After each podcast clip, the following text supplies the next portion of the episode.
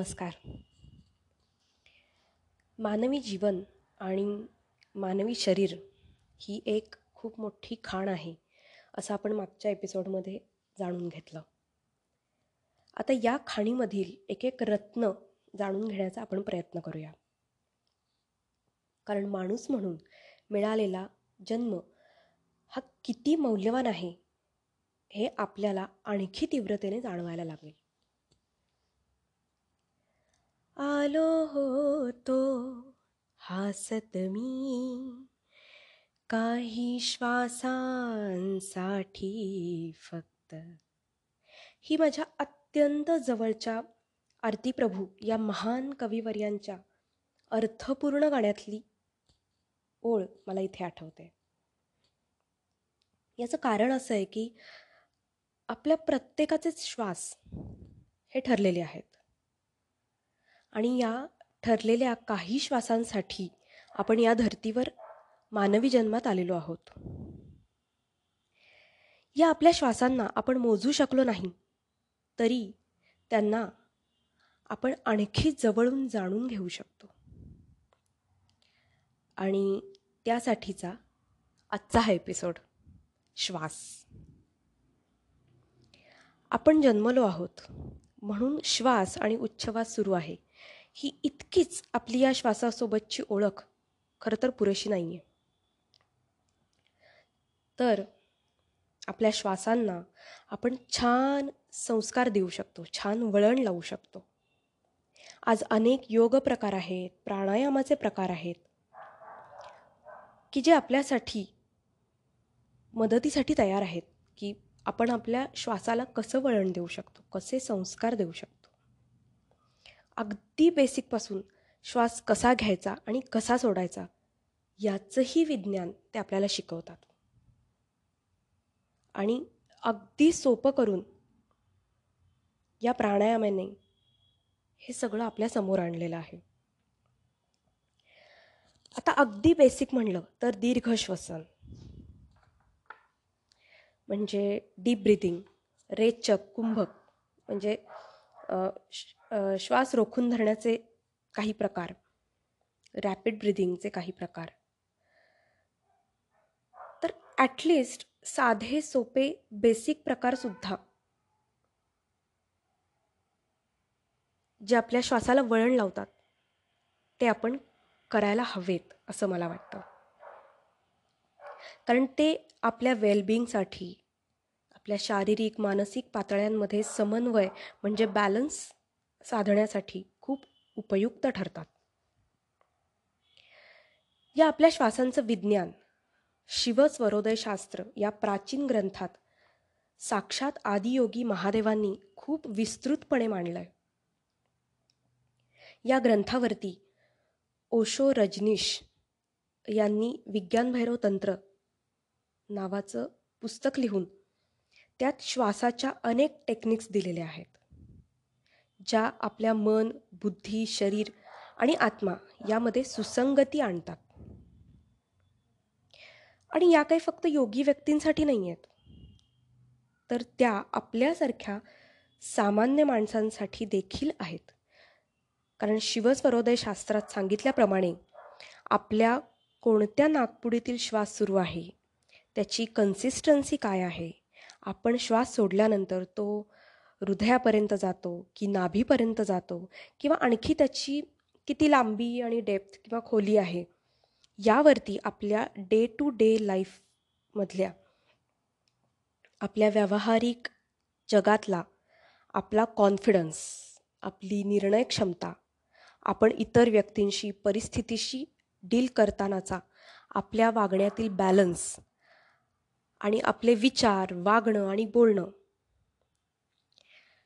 या सर्वांमधली सुसूत्रता. हे सर्वच्या सर्व अवलंबून आहे. उजव्या नागपुडीचा श्वास सुरू असेल तर आपला असणारा मूड आपली मानसिक शारीरिक अवस्था आणि डावा नाग डावा श्वास सुरू असेल तर तेव्हा असलेली आप आपली शारीरिक मानसिक अवस्था किंवा आपला मूड यातही बराच फरक असतो. त्यामुळे कोणती परिस्थिती आल्यावर आपल्या कोणत्या नागपुडीतून श्वास सुरू आहे यावर आपली रिॲक्शन यावर त्या त्या परिस्थितीकडे पाहण्याचा आपला अप्रोच किंवा आपला दृष्टिकोन ठरत असतो. अशा प्रकारे समोर आलेल्या परिस्थितीशी डील करतानाची आपली मानसिकता बदलायची असेल तर त्यानुसार आपल्या नागपुडीतील श्वासांचीही आदलाबदल आपण करू शकतो. यासाठीच्या काही टेक्निक्स. आणि या टेक्स या टेक्निक्सचं खूप उच्च प्रकारचं विज्ञान या शिवस्वरोदय शास्त्रानं आपल्याला दिलं आहे हे मी फक्त एक उदाहरण दिलं. अशा असंख्य ब्रिदिंग टेक्निक्स आहेत ज्या आपलं सामाजिक मानसिक शारीरिक व्यावहारिक सर्वच स्तरांवरचं आपलं जगणं संतुलित करू शकतात. अशा या महान संस्कृतीचे आपण वारसदार आहोत. खरं तर आपल्याला खूप अभिमान हवा की श्वासासारख्या गोष्टींवरती सुद्धा आपलं भविष्य अवलंबून असू शकतं. आपली आपली निर्णय क्षमता आपली शक्ती अवलंबून असू शकते याबद्दलही आपल्याकडे खूप सखोल अभ्यास झाला आहे तर अशा महान संस्कृतीचे आपण वारसदार आहोत. तर याचा योग्य तो उपभोग घेऊन आपण आपला हक्क बजवल बजवला पाहिजे. आणि याचा वारसा पुढच्या पिढ्यांकडे ट्रान्सफर केला पाहिजे. कारण हा वारसा पुढच्या पिढीकडे योग्यरित्या ट्रान्सफर होणं हे सुद्धा आपलं कर्तव्य आहे. तर अशा प्रकारे आपल्या शरीराच्या खाणीतील श्वास या रत्नाबद्दल आपण थोडक्यात पाहिलं.